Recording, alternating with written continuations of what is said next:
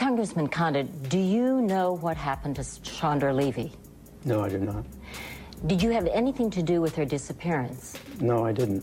Did you say anything or do anything that could have caused her to drop out of sight? You know, uh, Chandra and I never had a crossword. Hello, my peeps, and welcome to Jay is for Justice. I am your host, Jay, and welcome to my channel. If you are new here, please click that subscribe button so you get notifications for all of my videos and live streams. In the fall of 2000, Chandra Levy had been working as an intern for the Federal Bureau of Prisons during her final semester of grad school. She was due to return home to attend her graduation ceremony from the University of Southern California, which was due to take place on May 11th. Chandra was very independent and worked very hard to land that internship at the Federal Bureau of Prisons. She was raised on a small ranch in Modesto, California, along with her younger brother, Adam. Chandra studied hard in school while others around her spent time partying. As an undergraduate for San Francisco State University, she interned for the mayor of LA, and a graduate student at USC, she interned for the governor of California. Her parents, Susan and Bob Levy, spoke to her last on the 1st of May, but by the 6th of May, they were concerned that she hadn't been in touch or responded to their calls, so they reported her missing to police. Let's unfold the rest of the case of Chandra Levy.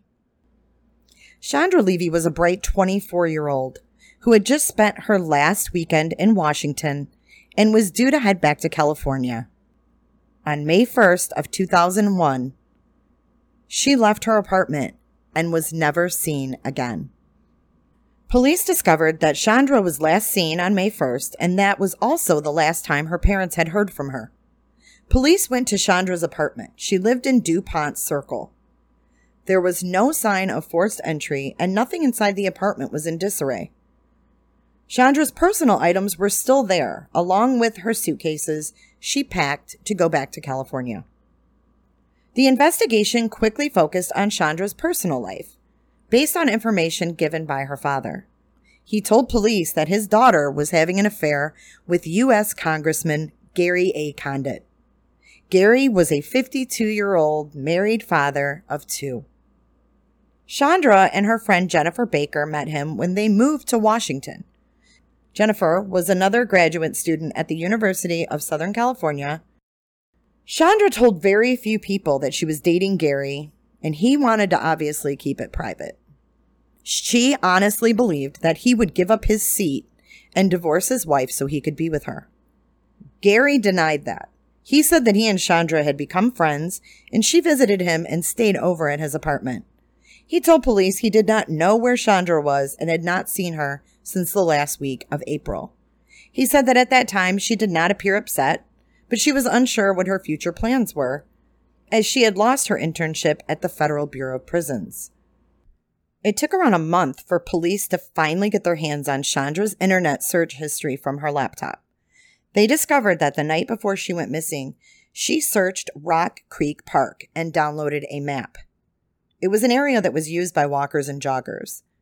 Police searched the area but did not find any trace of Chandra or any evidence linking to her disappearance. Despite huge media coverage due to Chandra's connection to a congressman, there were no leads in the case until over a year later.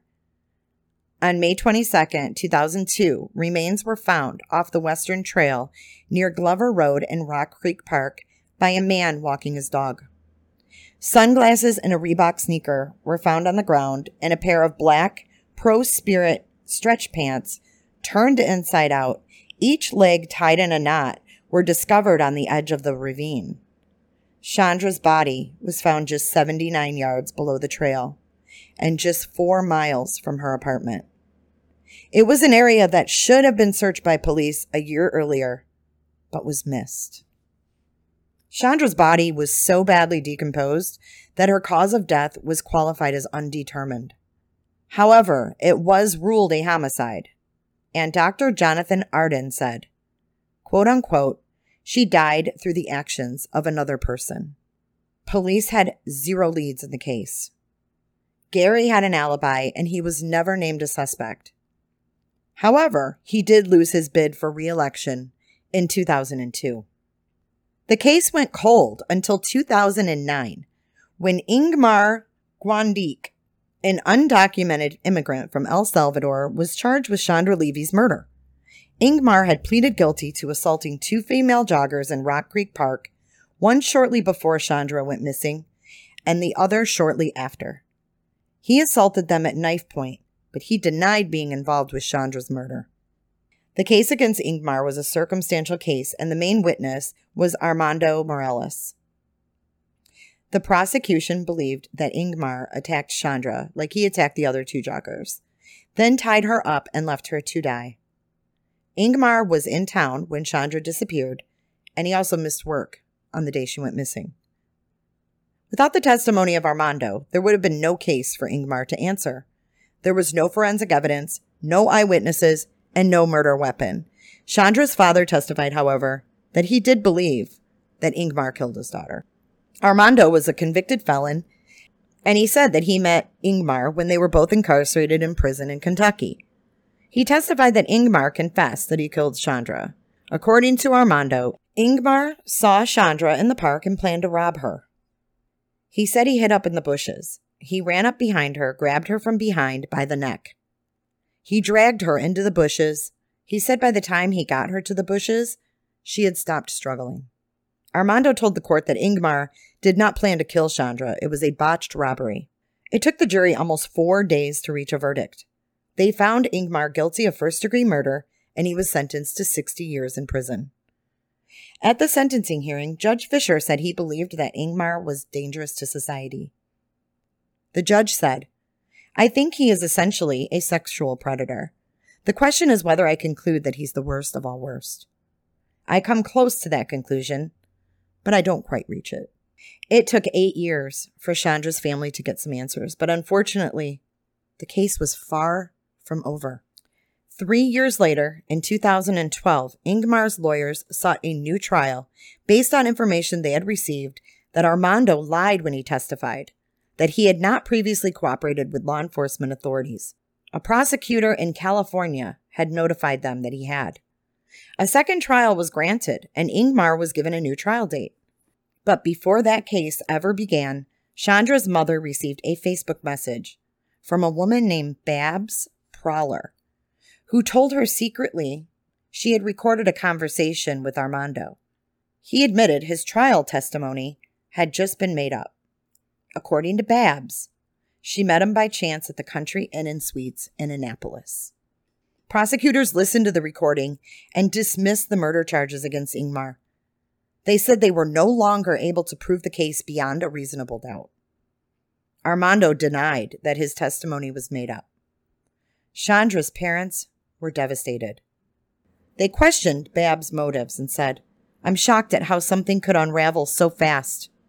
I'm distraught that the prosecutors dropped this case. It's unbelievable that one person can disrupt so much. Ingmar was deported in 2017 to his native El Salvador. To this day, Chandra's case remains unsolved. Her parents did not believe that she would have gone to the park that day alone to jog. She was in the middle of packing for her trip home and was considering her options for the future. Due to mistakes made early on in the investigation, from taking over a month to retrieve some details from her laptop, and missing major search areas in the park, vital clues and evidence were missed. In 2016, Congressman Gary Condit broke his silence on Dr. Phil. 15 years after the police investigated him in the disappearance of Washington intern Chandra Levy, Condit still refused to say if he ever had sex with the 24 year old intern. He slams the media in what he said was an incompetent police investigation. Police said he's clearly innocent in the murder of Chandra Levy. But even when he was speaking to Dr. Phil, one could see why police were looking at him. He had a hard time explaining how many times he'd met Levy. And when he was on Dr. Phil, he said one time she showed up at his office at a restaurant, came by the condo one time. Dr. Phil asked, She came by your condo once? He said, Maybe twice. In the book he wrote, Actual Malice, a true crime political thriller, he said she visited him a handful of times. And when he was reminded of that fact, Condit said, It could have been four to five times, but I remember two. The book also hints at something more. In it, it says, Gary opened the front door. Chandra was dressed in a flattering gown that hugged her body. Her hair was pulled back. Gary hadn't seen her this way before. So Dr. Phil asked, Why won't you answer the question if you had sex with Chandra Levy? And Condit's response was, I think that people are entitled to some level of privacy. We have lost our common decency in this country. Dr. Phil asked point blank if he had anything to do with the death of Chandra Levy. Condit replied, Not one thing. Dr. Phil then asked, Did you murder her? Condit replied, No. Investigators do say they're absolutely certain that Guandique is the real killer. But the mistaken early focus on Condit may mean that Chandra Levy and her family may never see real justice. I hope you enjoyed this case. This is a case that, that I followed pretty closely back in 2001 and found it very intriguing. So it was kind of interesting for me to do a complete case follow up 19 years later. Thank you for listening today, and I'll see you guys soon.